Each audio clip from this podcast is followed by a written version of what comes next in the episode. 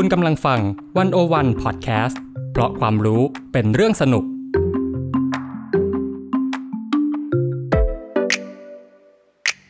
101 In Focus เจาะไฮไลท์เด่น เศรษฐกิจสังคมการเมืองทั้งไทยและเทศ โดยกองบรรณาธิการ The101.world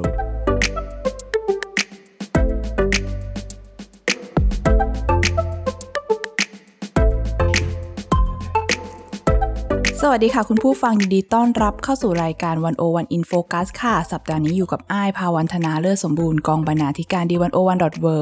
ค่ะ และอีฟปาณิส โพธิ์ศรีวังชัยบรรณาธิการ The101.world ค่ะ พอเราสองคนมาอยู่ด้วยกันแล้วก็มีเรื่องคุยไม่มากเนาะพี่อีฟมีไม่กี่เรื่อง หนึ่งในนั้นก็คือเป็นเรื่องหนังสือนั่นเองค่ะค่ะซึ่งล่าสุดเนี่ยน่าสนใจมากเพราะว่าพี่อีฟได้เขียนถึงสกู๊ปหนังสือแห่งยุคสมัย ชื่อว่า โลกโหดร้ายเกินไปหรือฉันอ่อนไหวเกินควร จากพ่อรวยสอนลูกถึงหนังสือฮิวใจ เมื่อหนังสือแห่งยุคสมัยคือการปลอบประโลมค่ะเป็นไงอะชื่อสุนทรภู่ไหมได้อยู่ได้อยู่อ่าอ่าซึ่งก็เลยอยากจะชวนพี่อีฟมาคุยเรื่องนี้ละค่ะว่า เรื่องการอ่านหนังสือหรือเทรนด์การออกหนังสือในบ้านเราเนี่ย มันสะท้อนให้เห็นสภาพสังคมยังไงบ้างอืมเราเริ่มเลยกันไหมพี่อีฟได้เลยค่ะ อะจริง ๆ ก็อยากจะชวนท่านผู้ฟังไปอ่านเนาะเพราะว่าในในตัวสกู๊ปเนี่ยมันมีรายละเอียดเยอะมาก แต่วันนี้ที่เราจะมาเล่าให้ฟังเนี่ยเล่าให้มันเห็น concept ว่าวิธีคิดอ่าของหนังสือกับสภาพสังคมในแต่ละสมยุคสมัยเนี่ยมันมันเชื่อมโยงกันยังไงบ้าง อันนี้ค่ะเนี่ยถ้าเกิดอ่านปุ๊บเนี่ยก็จะรู้ว่าพี่อีฟเนี่ยไป เก็บข้อมูล เก็บข้อมูลด้วยตัวเองเลยอ่านนะหนังสืออย่างบ้าคลั่งเป็นคือสิบสิบเล่ม คือมันเริ่มต้นมายังไงคะ คือพี่อีฟสังเกตเห็นอะไรกับปรากฏการณ์บนชั้นร้านหนังสือบ้าง คือเอางี้ ถ้าถ้าอ้ายเดินเข้าไปร้านหนังสือนะ หรือว่าถ้าท่านผู้ฟังเดินเข้าไปร้านหนังสือนะคะถ้าหนังสือขายดีที่สุดเนี่ย คิดว่ามันคือหนังสืออะไร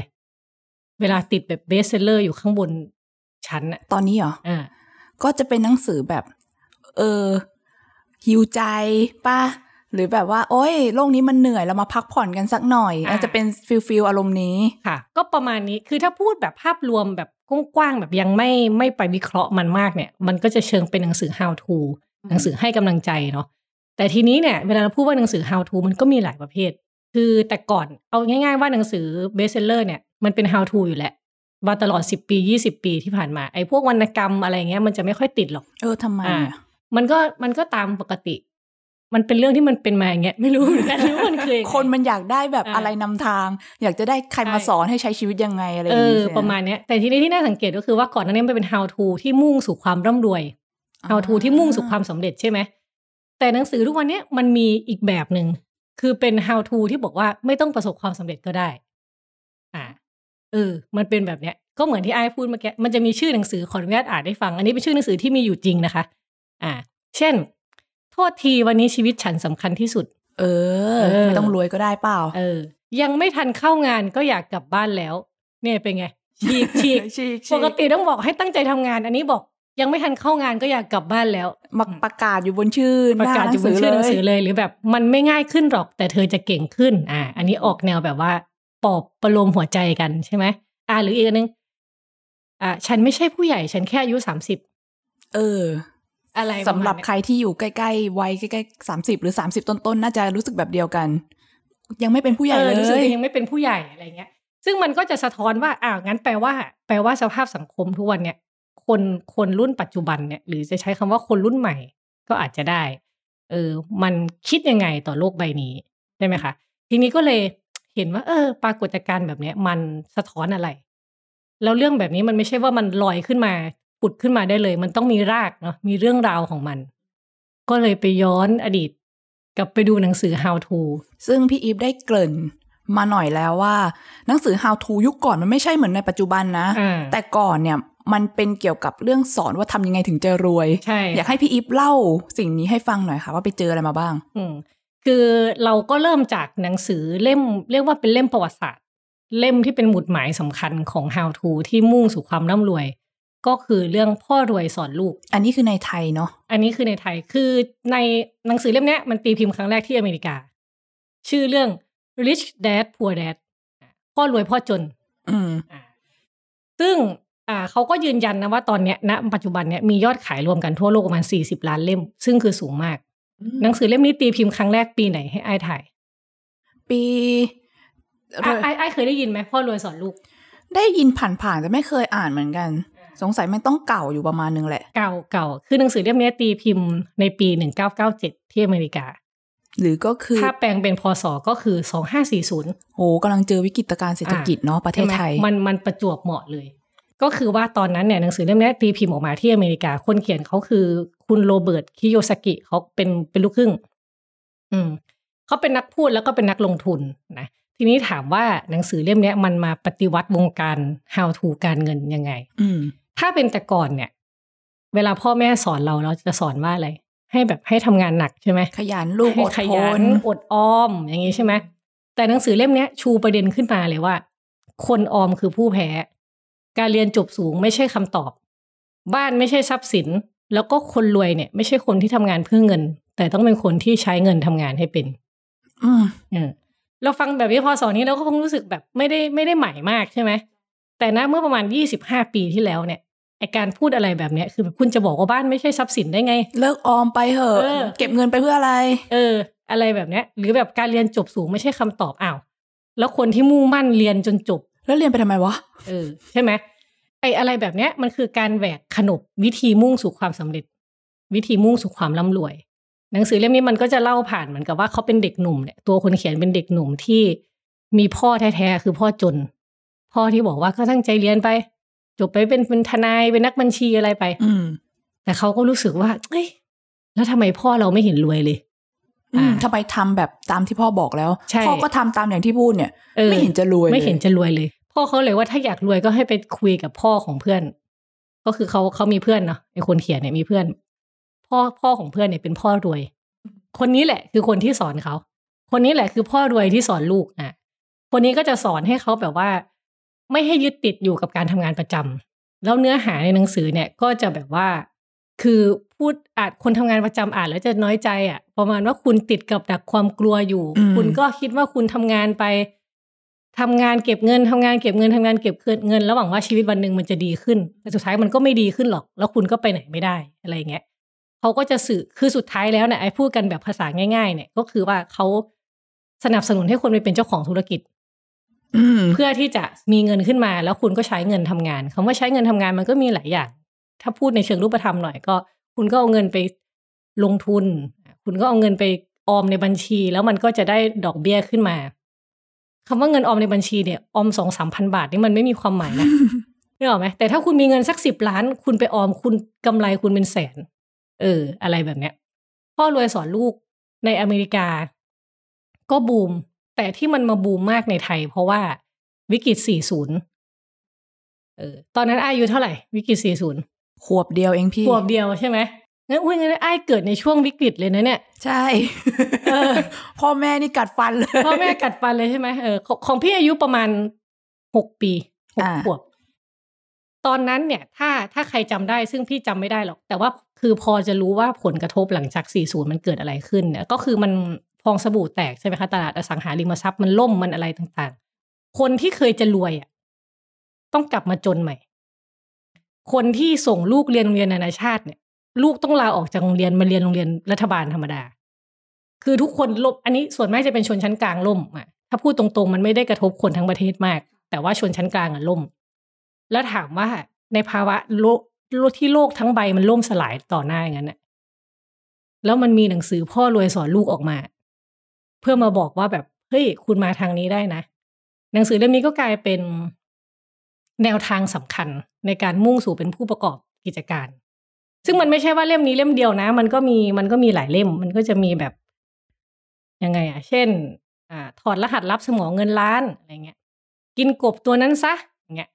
หรือจะเป็นสายจิตวิญญาณก็มีไอ้ต้องเคยได้ยิน The Secret เนี่ย เออ The Magic อะไรเงี้ยเออได้ยินได้ยิน พวกนี้คือหนังสือช่วงช่วงปีสองห้าสี่ศูนย์ถึงสองห้าห้าศูนย์หมดเลย เออ เป็นช่วงที่คนกำลังจะแบบบิวตัวเองสร้างตัวเองขึ้นมา ณตอนนั้นเนี่ย ถ้าถามว่าคนวัยเราก็จะเป็นวัยที่ยังเด็กอยู่ พ่อแม่เราก็มีความความฝันความหวังอยู่ อืม อืม พอพี่อีฟพูดแล้วมีช่วงหนึ่งไอ้ชอบมากก็คือเนื้อหาของเขาเนี่ยไม่ได้มาจากพ่อตัวเองมาจากพ่อคนอื่นมาจากพ่อคนอื่นมาจากพ่อคนอื่นเขาว่าพ่อรวยสอนลูกไม่ใช่พ่อตัวเองไม่ใช่พ่อนะตัวเอง แต่ว่าเออพอย้อนกลับไปดูก็คือ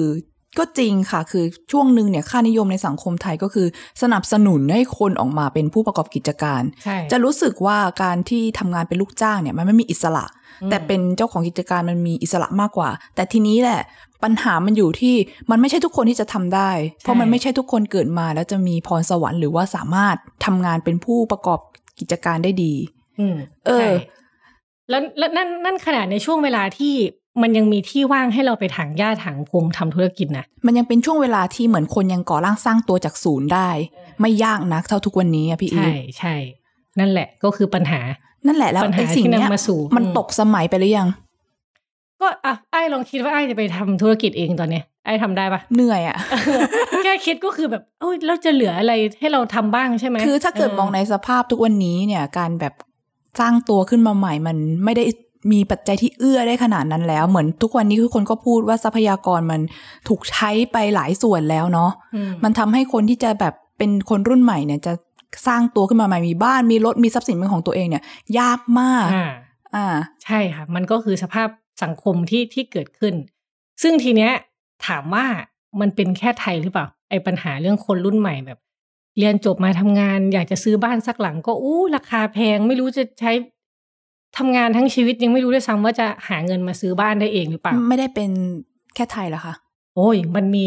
มันมีที่หนักกว่าเราจริง ๆ มันเป็นทั่วโลกแต่มีมีที่หนักกว่าเราก็คือที่เกาหลีใต้อืม เออไอ้เคยได้ยินคำว่านรกโชซอนไหมมันเป็นยังไงพี่อีฟนรกโชซอนเนี่ยนรกโชซอนมันคือ คือคนรุ่นใหม่เกาหลีเนี่ยเขาเรียกยุคสมัยหรือสภาพสังคมที่เขาอยู่ตอนเนี้ยว่ามันเป็นนรกโชซอน โชซอนมันเป็นชื่ออาณาจักรดั้งเดิมของเกาหลีเนาะก่อนที่จะเป็นรวมถูกให้เป็นอาณานิคมของญี่ปุ่นอะไรเงี้ยถามว่าเกาหลีเป็นยังไง ถ้าเราดูซีรีส์เราต้องเห็นอยู่แหละ เขาจะทำเรื่องความเหลื่อมล้ำอะไรออกมาเยอะมากของเกาหลีใช่ไหมก็คือ คนเกาหลีเนี่ย ประเทศที่ความลักษณะเฉพาะของเกาหลีก็คือว่า เกาหลีเปลี่ยนตัวเองจากประเทศที่อดอยากเพราะสงครามเนี่ย กลายเป็นประเทศพัฒนาแล้วภายในเวลาหกสิบปี เร็วนะ เร็วมาก ถามว่าหกสิบปีที่ผ่านมาประเทศไทยพัฒนาไปถึงไหนบ้างเอาง่าย ๆ นะ แค่กลับมามองเรานะ การการยกระดับจากประเทศที่คนแบบไม่มีจะกินเลยอะ่ะ อืม กลายเป็นประเทศที่มันพัฒนาแล้วอะ่ะ เป็นตึกรามบ้านช่องต่างๆ เป็นบริษัทเจ้าของบริษัทที่อ่าเทคโนโลยีระดับโลกได้อะไรแบบเนี้ยแต่ถามว่าการที่มันสามารถขึ้นมาในเวลาเร็วขนาดเนี้ยเพราะว่ามันมีวิธีการรันประเทศที่ใช้สูตรโกงหน่อย โกงยังไง ก็พี่คือถ้าจะใช้คำนี้คือไอ้รู้จักแชร์โบไหมถ้าดูซีรีส์เกาหลีต้องต้องรู้แบบลูกคนรวยแบบกลุ่มอ่าทุนใหญ่ ๆ ที่อ่าแบบเหมือนแบบมีอิทธิพลทั่วทั้งประเทศเลยว่าอย่างนั้นก็ใช่ได้ใช่แชร์โบก็คือกลุ่มทุนขนาดใหญ่ ซึ่งมีไม่กี่บริษัทในเกาหลีค่ะ ถ้าพูดชื่อไปก็รู้จักกันหมดอะอืม เอาว่าแบบโทรศัพท์ที่เราใช้หรืออะไรต่างๆอะไรแบบนี้ใช่ไหมคะ ซึ่งเขาเกาหลีเนี่ยใช้ให้กลุ่มแชร์โบเนี่ย เป็นตัวขับเคลื่อนเศรษฐกิจ เป็นตัวสร้างความมั่งคั่งให้ประเทศอ่าจนท้ายที่สุดแล้วกลายเป็นว่า พอถึงจุดที่เกิดวิกฤตเศรษฐกิจเนี่ย รัฐบาลในยจำเป็นต้องอุ้มกลุ่มแชร์โบเอาไว้ ค่ะวิกฤตเศรษฐกิจเขาก็เกิดช่วงปีหนึ่งเก้าเก้าเจ็ดเหมือนกัน ก็คือสี่ศูนย์อืมตัดสินใจอุ้มเอาไว้ ก็กลายเป็นว่าคนที่รับกรรมคือใคร ก็คนทำธุรกิจรายย่อย ภาคครัวเรือนคนธรรมดาเดินดินทั่วไปเนี่ย ก็เลยก่อให้เกิดความเหลื่อมล้ำค่ะ อย่างสูงมากรวยก็รวยล้นฟ้าเลย จนก็จนจนไม่รู้จะยังไงใช่ไหมเหมือนที่เราเห็นในเรื่องพาราไซอะไรต่างอืมไปอยู่บ้านใต้ดินอย่างเอนั้อนน่ะไปอยู่บ้านใต้ดิน อะไรแบบเนี้ย พอมันเป็นแบบเนี้ยมันก็เลยยังไม่นับว่าคนต้อง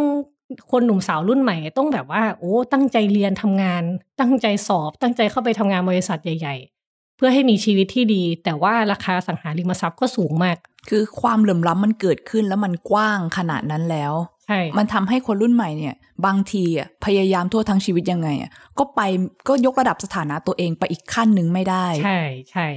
ถ้ายกตัวอย่างเรื่องหนึ่งซีรีส์เรื่อง Little Women เฮ้ยนี่ ดังอยู่ดัเรื่องงอยู่นี้นี่แบบว่า อันนี้ก็แนะนำให้ท่านผู้ฟังไปไปดูนะคะ เพราะว่าตอนแรกไอ้ายแนะนำก่อนนะแล้วก็เออไปดูตามดีมันมีฉากหนึ่งอันนี้ก็ยก ขอยกตัวอย่างนิดนึงเขียนไว้ในสกู๊ปด้วย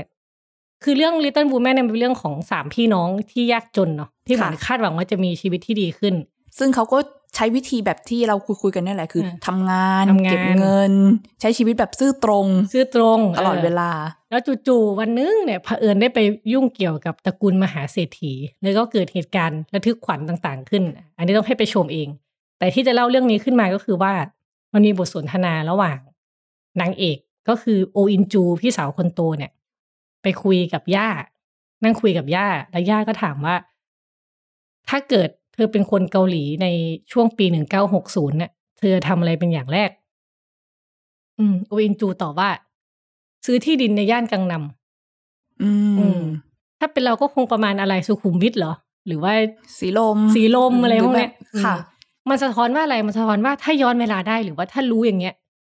ซื้อที่ดินรวยๆ ซื้อที่ดินแพงๆ เอาไว้ก่อนดีกว่าอืมเพราะว่าอะไร เพราะ 2020 เนี่ย คุณไม่มีสิทธิ์ละคุณหมดสิทธินั้นไปตลอดกาลละ ถ้าคุณเป็นแค่พนักงานเงินเดือน คุณไม่มีทางเป็นเจ้าของที่ในที่แพงๆ ได้ ที่เล่ามายืดยาวทั้งหมดเนี่ย คือจะบอกว่าสังคมมันเหนื่อยล้ามาก ค่ะ สังคมมันเหนื่อยล้ามากนะคะ แล้วถามว่าที่ที่เกาหลีก็เลยเกิดหนังสือให้กำลังใจขึ้นมาจำนวนมากอ่าไม่น่าแปลกใจพอพี่อีฟเล่าอย่างนี้แล้ว ถ้าเกิดคนเราสังเกตกันนะคะ ว่าอืมหนังสือปลอบประโลมจิตใจในร้านหนังสือตอนนี้ส่วนใหญ่ก็มาจากเกาหลีทั้งนั้นเลย ใช่แล้วใช่แล้วทั้งไอชื่อหนังสือทั้งหมดที่เราไล่มาตอนแรกก็มาจากเกาหลีทั้งหมด แต่ทีนี้มันจะมีหนังสือบางเล่มที่สำคัญมากๆ แบบเป็นหมุดหมายของการสร้างความเปลี่ยนแปลงเลย อันนี้คือหนังสือเล่มอะไรคะอันนี้ถ้าพูดไปนี่ทุกคนต้องรู้จักนะคะชื่อหนังสือคือเพราะเป็นวัยรุ่นจึงเจ็บปวดโหดังมากอ่าหนังสือเล่มนี้เนี่ยแปลในไทยประมาณ ปี 2012 10ค่ะปีที่แล้วนะคะ พิมพ์โดยสำนักพิมพ์สปริงบุ๊กเนาะคือเอาง่ายๆว่าขายดีแค่ไหนในไทยเนี่ย เวลาพิมพ์ออกมาแค่สองปีเนี่ย พิมพ์ไปทั้งหมด 22 ครั้ง คือขายแล้วขายอีกขายดีแบบมากๆ วัยรุ่นทั่วทั้งประเทศคือกว้านซื้อ ใช่ แล้วก็ที่เกาหลีได้ขายไปประมาณสองล้านเล่ม วันนี้จากที่เขาบอกมานะคือขายดีทั้งที่เกาหลีทั้งที่ไทย คือไทยเนี่ยมันรับเอาอะไรของเกาหลีมาอยู่แล้ว เรื่องบันทงบันเทิงเอามาในขณะเดียวกันเนี่ย หนังสือก็เอามาด้วย อ่า ซึ่งเราจะเห็นว่าไทยรับเอาหนังสือจากเกาหลีเนี่ย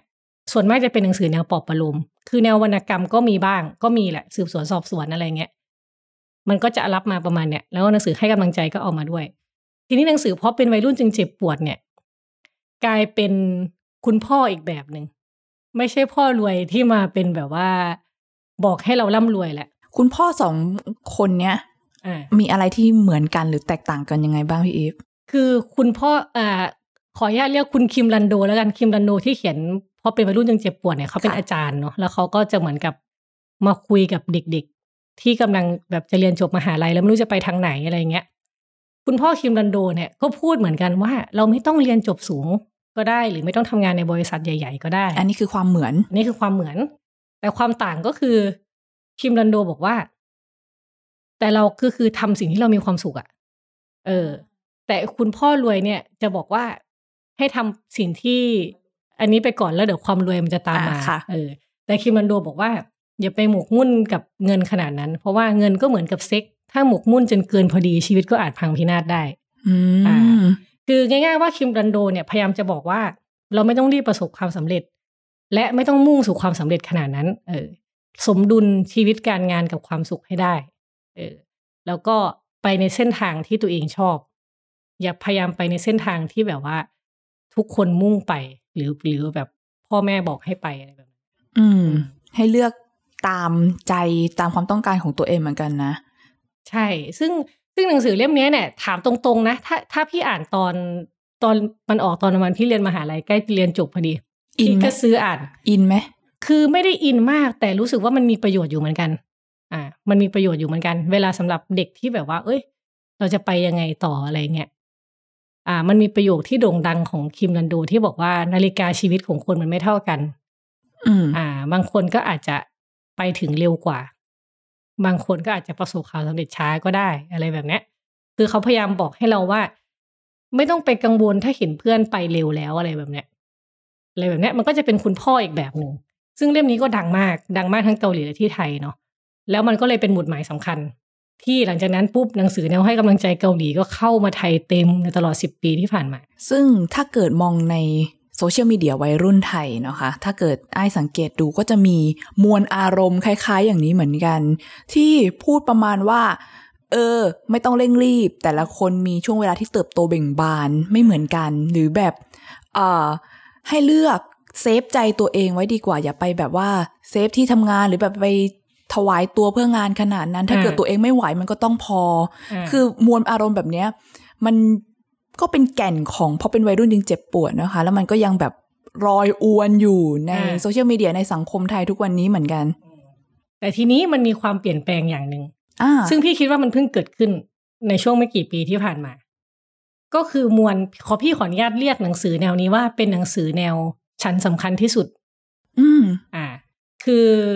หนังสือแนวเนี้ยก็มาจากเกาหลีเหมือนกัน แต่ว่าเทคจะน้อยมาก ถ้าไปเปิดอ่านเทคน้อยมาก มันจะเป็นแบบหน้าหนึ่งมีประมาณสามสามบรรทัดคล้ายๆก่อนไฮกุ เรียกว่าเป็นคำคมได้ไหมอ่า ประมาณคำคม ซึ่งไม่รู้คมหรือเปล่าเหมือนกันบางทีเออ ซึ่งอะไรแบบเนี้ยตีพิมพ์เยอะมากแล้วก็จะวาดเป็นการ์ตูนค่ะ แล้วน้ำเสียงเนี่ย จะไม่ใช่คุณพ่อมาคุยกับเราแหละ แต่น้ำเสียงจะเป็นเหมือนเพื่อน ที่กำลังเจอเรื่องไม่ดี เจอเรื่องหนักหนาอยู่เหมือนกัน ซึ่งเป็นเพื่อนที่ไม่คุยเยอะ อ่า ซึ่งเป็นเพื่อนที่ไม่คุยเยงอะ เน้นมองหน้า เน้นสบตา เน้นแบบรูปหลัง ใช่ แต่ทีเนี้ยที่ที่พี่คิดว่าน่าสนใจมากก็คือว่าให้พูดกันตรงๆนะ บางอันเนื้อหาแบบ อันนี้ต้องบอกต้องเขียนเป็นหนังสือเลยเหรอนึกออกไหมเออ คือคือแต่พี่เข้าใจว่าสำหรับบางทีคนที่เขารู้สึกแบบกำลังอ่อนแออยู่อะหนังสือก็อาจจะมีประโยชน์ก็ได้ แต่ว่าอะขอยกตัวอย่าง ให้ท่านผู้ฟังฟังแล้วกันว่าหนังสือมันยังไง มันมีหนังสือ ขายดีเล่มหนึ่งชื่อโทษทีวันนี้ฉันสำคัญที่สุดนะคะ เขียนโดยคุณอีจินอีเนาะมันมีมันมีหน้าหนึ่ง ชื่อหัวข้อว่า มาไม่ขาดสาย ค่ะ เขียนไว้อย่างนี้นะ บอกว่า ลองมองย้อนกลับไป ไม่เคยมีช่วงไหนเลยที่ไม่มีเรื่องกังวลใจ แค่ระดับและขนาดของความกังวลมันแตกต่างกันเท่านั้น เมื่อแก้ไปได้อย่างหนึ่งแล้ว เรื่องกังวลถัดไปก็เข้ามาทันที ฉันไม่ใช่ร้านดังสักหน่อยนะทำไมเจ้าพวกความกังวลถึงได้ต่อแถวรอคิวกันยาวเหยียดขนาดนี้ อืม ถามว่า ถามว่าสมมติถ้าถ้าคนรู้สึกอยากได้ความรู้เนี่ย สิ่งนี้ให้ความรู้อะไรไหมไม่เขาเออเขาเขาบ่นถึงชีวิตของเขาเออเฉยๆเขาบ่นในชีวิตของเขาเฉยๆซึ่งเนื้อหาในหนังสือมันก็จะประมาณเนี้ยค่ะ ก็ก็เล่าแบบเนี้ยมีอันหนึงทีเด็ดพี่ชอบมาก ชื่อหนังสือฉันไม่ใช่ผู้ใหญ่ฉันแค่อายุสามสิบอืม มีหน้าหนึ่งเขียนไว้เลย เป็นเล่าถึงแบบชีวิตต้องเจอความซวยอะไรบ้าง เขาก็เล่าตอนเขาไปต่อคิวธนาคาร หน้าหนึ่งมีอยู่สามบรรทัดนะ เขียนไว้ว่า ฉันมาทำธุระที่ธนาคาร ถึงจะคาดไว้อยู่แล้วว่าคนน่าจะเยอะก็เถอะ แต่คิวที่สามสิบเจ็ดเลยเหรอ จบ นี่นี่คือในหนึ่งหน้า แล้วก็เป็นรูปคิวบัตรคิวที่สามสิบเจ็ดอันนี้คือเป็นความทุกข์ชีวิตที่ต้องเผชิญ เออ อะแล้วเนี่ย อันนี้พี่ก็เลยบอกว่า โอเค มันเป็นเหมือนกับ เออ สมมุติถ้าเราไปรอคิวธนาคารนานเนี่ย เรามาอ่านเล่มนี้เราอาจจะ เอ้ย ฉันมีเฮ้ยเพื่อนฉันก็รู้สึกเหมือนกัน เออ แต่พี่ว่านักอ่านหลายคนอาจจะถามแบบทำไมไม่คุยไลน์กับเพื่อนนะแบบส่งไลน์ถามทวิตเพื่อนไหมทวิตไหมอะเออทวิตไหมหรือว่าอะไรใช่ไหมเออ อ่า ซึ่งค่ะนี้เนี่ยมันคือปรากฏการณ์หนังสือ อีกแบบหนึ่งอะอีกแบบหนึ่งที่พี่ขอแยกว่ามันไม่เหมือนกับ อ่าหนังสือของคิมรันโด ไม่เหมือนหนังสือของพ่อรวยสอน คือมันไม่เหมือนกับหนังสือ how to เนาะแต่มันใช่เป็นเหมือนหนังสือที่เน้นสร้างอารมณ์ความรู้สึกร่วมหรือดึงมวลความรู้สึกร่วมของคนออกมาบรรยายสั้น ๆ เหมือนบ่นให้เพื่อนฟัง ใช่ ซึ่งก็อะมันก็อาจจะมีคนชอบ แต่ว่าพี่ว่ามีหลายคนที่ตั้งคำถามกับเรื่องนี้ว่า แล้วยังไงคือสุดท้ายแล้วเนี่ย คนที่อ่านจะ จะเป็นคนรู้เองว่า โอเคหนังสือมันเป็นเพื่อนเราอะแต่เขาเป็นเพื่อนแบบไหนอะเพื่อนที่ อ่าปลอบประโลมเรา เพื่อนที่คุยกับเราด้วยเหตุด้วยผล หรือเพื่อนที่บอกให้เราคิดถึงแต่ตัวเอง อันนี้มีแต่คนอ่านเท่านั้นเนาะที่ที่รู้ อืมว่ามันเป็นแบบไหน นอกจากหนังสือพวกแนวปลอบประโลมอะไรทำนองนี้แล้วเนี่ยไอ้ายก็คิดว่าหนังสือที่ช่วงนี้ก็กำลังมาแรงก็คือหนังสือที่ เกี่ยวกับเรื่องการจัดการหรือบำบัดสุขภาพจิตเหมือนกันนะคะพี่อีฟอืมใช่ใช่เรื่องโรคซึมเศร้าอะไรอย่างนี้เนาะคือ่าคือถ้าพูดตรงๆคนก็โรคโรคซึมเศร้าเป็นโรคแห่งยุคสมัยก็ว่าได้ค่ะเออถึงไม่เป็นถึงไม่ถึงขั้นเป็นโรค ก็จะมีอาการรู้สึกว่ามันซึมเศร้ากับโลกใบนี้เหลือเกินฉันเหน็ดเหนื่อยเหลือเกินอะไรเงี้ยไอ้หนังสือแนวที่พูดเรื่องสุขภาพจิตพูดเรื่องโรคซึมเศร้าไปเลยก็มี ซึ่งก็จะเป็นอีกแบบหนึ่งก็จะไม่เหมือนไอ้หนังสือแนวฉันสำคัญที่สุดนะอืม คือมันก็จะมีเนื้อหาอยู่ อย่างเล่มของใครแมทเฮกอะไรพวกเนี้ยค่ะอ่าเหตุผลของการมีชีวิตอยู่ใช่ไหมคะ หรือว่าเล่มอื่นๆ ขออนุญาตที่อาจจะไม่ได้เอ่ยชื่อจนครบเนาะเรื่องพวกเนี้ยมันก็จะพูดถึงเรื่องสุขภาพจิต การอยู่กับความซึมเศร้า การอยู่กับอาการซึมเศร้า หรือแม้กระทั่งการอยู่กับคนที่มีอาการซึมเศร้า อย่างนี้ใช่ไหมคะ ไอ้หนังสือพวกเนี้ยมันมันจะมีเนื้อหาอยู่ มีแก่นมีเรื่องเล่ามีอะไร มีการอธิบายเชิง concept อยู่ ก็จะเป็นหนังสืออีกแบบหนึ่งที่ฮิตเหมือนกัน ทีนี้ที่จะพูดก็คือ มันก็เป็น how to อีกแบบเหมือนกัน ไม่ใช่ how to สู่ความสำเร็จ แต่ว่าเป็น how to สู่การมีความสุขให้สำเร็จอืมทำยังไงก็ได้ให้มันมีความสุขแหละ ใช่ แล้วถามว่าไอ้ความซึมเศร้าที่ว่าเนี่ยอ้ายคิดว่ามันเป็นเพราะอะไร นั่นสิก็ต้องย้อนกลับมาดูโลกสมัยนี้ของเรานะคะ ว่าอืมมีอะไรที่มันขับเคลื่อนไปบ้าง อาจจะเรียกได้ว่าเป็นเรื่องของทุนนิยมไหมอ่า เป๊ะเลยแสดงว่าเคยอ่านหนังสือมาแล้วคือมันมีหนังสือเล่มหนึ่งซึ่งขายดีมาก แล้วก็เป็นหนังสือขออนุญาตขายของติดอันดับอ่าความอนาจารขวัญใจมหาชนด้วย เมื่อปีที่แล้วเมื่อปีนะคะที่แล้วนะคะ คือหนังสือเรื่องเมื่อโลกซึมเศร้าเนาะโลกคือโลกโลกใบเนี่ยอ่า เมื่อโลกซึมเศร้า Mark Fisher โลกสัจนิยมแบบทุนและลัดดาแลนด์ซึ่งเขียนโดยคุณสรวิทย์ชัยนามนะคะ คือคุณสรวิทย์เนี่ยไปสรุปแนวคิดของคุณ Mark Fisher มาอีกทีหนึ่งคุณ Mark Fisher เขาพูดสะท้อนสังคมว่า คือตอนเนี้ยโลกเรามันเป็นโลกสัจจานิยมแบบทุน หมายความว่า เราอยู่ภายใต้ทุนแบบไม่สามารถหืออือได้ อืม อืม แล้วก็เราก็ต้องไปเจอเจอกับความพยายามที่จะต่อสู้กับทุน แต่เราไม่สามารถเป ลี่ยนแปลงอะไรมันได้ เพราะสิ่งนี้มันเป็นสัจธรรมไปแล้ว ก็คือเหมือนคนเราก็จะมีแนวคิดแบบไม่อยากจะสนับสนุนทุนนิยมเนาะอยากจะต่อต้าน แต่ว่ามันก็ทำได้ยากเหลือเกินในยุคสมัยแบบนี้ ใช่ค่ะ มีอันหนึงพี่ชอบมาก Fisher เขาเขียนนะ Fisher เขาสังเกตว่า นักศึกษาวัยรุ่นจำนวนมากของเขาเนี่ย ประสบกับความซึมเศร้าจากการไล่หาความสุขอืมเออ ซึ่งมันคือสภาวะที่ไม่ได้เกิดจากการที่คนคนนั้นไม่สามารถหาความสุขได้ แต่เป็นเพราะว่าคนคนนั้นไม่สามารถทำอย่างอื่นได้นอกจากแสวงหาความสุขต่างหากโอ้โหดไหมโหดเออ มันมันคือการหนังสือเล่มนี้พยายามจะอธิบายโลกใบเนี่ยว่าทำไมคนมันถึงซึมเศร้า สุดท้ายแล้วมันก็มีข้อสรุปว่าจริง ๆ แล้วเนี่ยการซึมเศร้ามันไม่ใช่เรื่องส่วนตัว แต่ว่ามันเป็นผลผลิตของรูปแบบสังคมที่เกิดจากการทำหรือไม่ทำอะไรของผู้มีอำนาจ อ่านึกออกไหมซึ่งพอเราดำเนินไปในโลกของทุนนิยมที่มันบังคับให้เราต้องดิ้นรนอย่างหนักเพื่อมีชีวิตที่ดีเนี่ย เราก็เลยเหนื่อย อืม คือซึ่งพออธิบายแบบเนี้ย มันก็จะเหมือนกับว่าเออที่ผ่านมาเราไม่เคยตั้งคำถามกับผู้กำหนดกติกาเลย ว่าเราสู้กับอะไรอยู่ ใช่เออมันเป็นธรรมกับเราไหม มันอ่าทำให้เราแบบไม่มีความสุขหรือทำให้แสวงหาความสุขได้ยากขึ้นหรือเปล่า อ่า แต่ถามว่าทุกวันนี้ก็เริ่มคือก็มีคนตั้งคำถามกับกติกานี้มากขึ้น ซึ่งก็คือการพยายามพูดถึงโลกที่มัน อ่า คือมีคนพูดถึงว่านี่เป็นยุคท้ายๆของทุนนิยมแหละเรากำลังจะก้าวไปสู่ โลกอีกแบบหนึ่ง ซึ่งก็ยังไม่มีใครรู้นะว่ามันจะเกิดขึ้นได้ไหมอย่างไร และมันเป็นยุคท้ายๆของทุนนิยมจริงหรือเปล่าด้วย อืมเออ แต่ถ้าเราย้อนกลับไปเหมือนที่เราพูดกันตอนต้นก็คือว่า ก่อนหน้าเนี้ยมันมีพื้นที่ว่างจำนวนมากให้คนทำธุรกิจ ถางหญ้าถางพงสร้างชีวิตที่ดีขึ้นมา แต่กลารว่าตอนนี้เหมือนที่เต็มอะจองเต็มแล้วเราไม่รู้จะไปยังไงต่อได้แล้วใช่ไหมคะ คนก็อาจจะมองว่าอันนี้แหละ อันนี้แหละ ทุนมันไปไหนไปมากกว่านี้ไม่ได้แล้ว นอกจากคุณจะเปลี่ยนไปเป็นอย่างอื่น ค่ะ อืม ซึ่งคนก็พูดถึงโลก เวลาคนมันเจอความทุกข์มากๆอะ คนก็จะพูดถึงเรื่องโลกยูโทเปียใช่ไหมอืม อ่า ยูโทเปียมันก็ยังไงอะโลกที่คนมันมีความสุขเท่าเทียมกัน ไม่ต้องมีใครลำบาก เป็นโลกในอุดมคติ อืม เป็นโลกในอุดมคติ แต่ทีนี้เนี่ย ที่ที่พี่อยากจะบอก อยากจะพูดคือซึ่งเป็นบทสรุปในในสกู๊ปนี้ด้วยนะคะ แต่ไม่ใช่ว่าเวลาเขียนหนังสือเมื่อไหร่ต้องไปสั่งสอนตลอดนะ ต้องมีข้อคิดไม่ใช่นะคะ แต่ว่าเวลาเราพูดถึงเรื่องว่ายูโทเปีย คือยูโทเปียมันใกล้เคียงคำว่าไม่มีจริงเนาะค่ะเออแต่ว่าหนึ่งในคุณสมบัติของการเป็นโลกยูโทเปียก็คือ การที่โลกทุกคนเท่าเทียม แล้วก็เห็นอกเห็นใจผู้อื่น เท่าที่เราเรียกร้องให้คนอื่นอะ เห็นอกเห็นใจเรา อืม เออ ก็อยู่ที่ว่าเราจะเอาอยัางไง มันเป็นเรื่องของการอยู่ร่วมกัน ด้วยการใช่มีเอมพัตตีต่อกันและกันนะคะอืมและนี่ก็เป็นสกู๊ปที่มาชวนดูปรากฏการณ์บนร้านหนังสือว่ามีตอนนี้เราอ่านอะไรกันอยู่ แล้วตอนนี้มันเปลี่ยนแปลงไปยังไง มันสะท้อนถึงอะไรบ้างอืมก็ถ้ามีโอกาสหน้า ก็อยากจะชวนพี่อีฟไปร้านหนังสือแล้วก็ดูอีกแล้วก็รอบนึงเผื่อว่าจะมีหนังสืออะไรที่เป็นหมุดหมายใหม่หมุดหมายใหม่จะได้ใช่มาไหมเขียนสกสกู๊ปอีกทีเอนะคะอเออนะคะเผื่อว่าเนอะถ้าสังคมมันเปลี่ยนแบบหนังสือก็อาจจะเปลี่ยนก็ได้อันมีหนังหนังสือปีหน้าจะเป็นว่า ฉันอยากกลับมาทำงานแล้วอะฉันเบื่อแล้วเออ อาจจะแบบว่าเอาสุดท้ายก็ทำอะไรไม่ได้กลับมาทำงานแล้วกันอาจจะเป็นมูดแบบนี้ก็ได้นะวนลูปกันไป ค่ะก็ต้องรอดูกันไปเนาะสำหรับเรื่องของวงการหนังสือ แต่ก็อยากขอ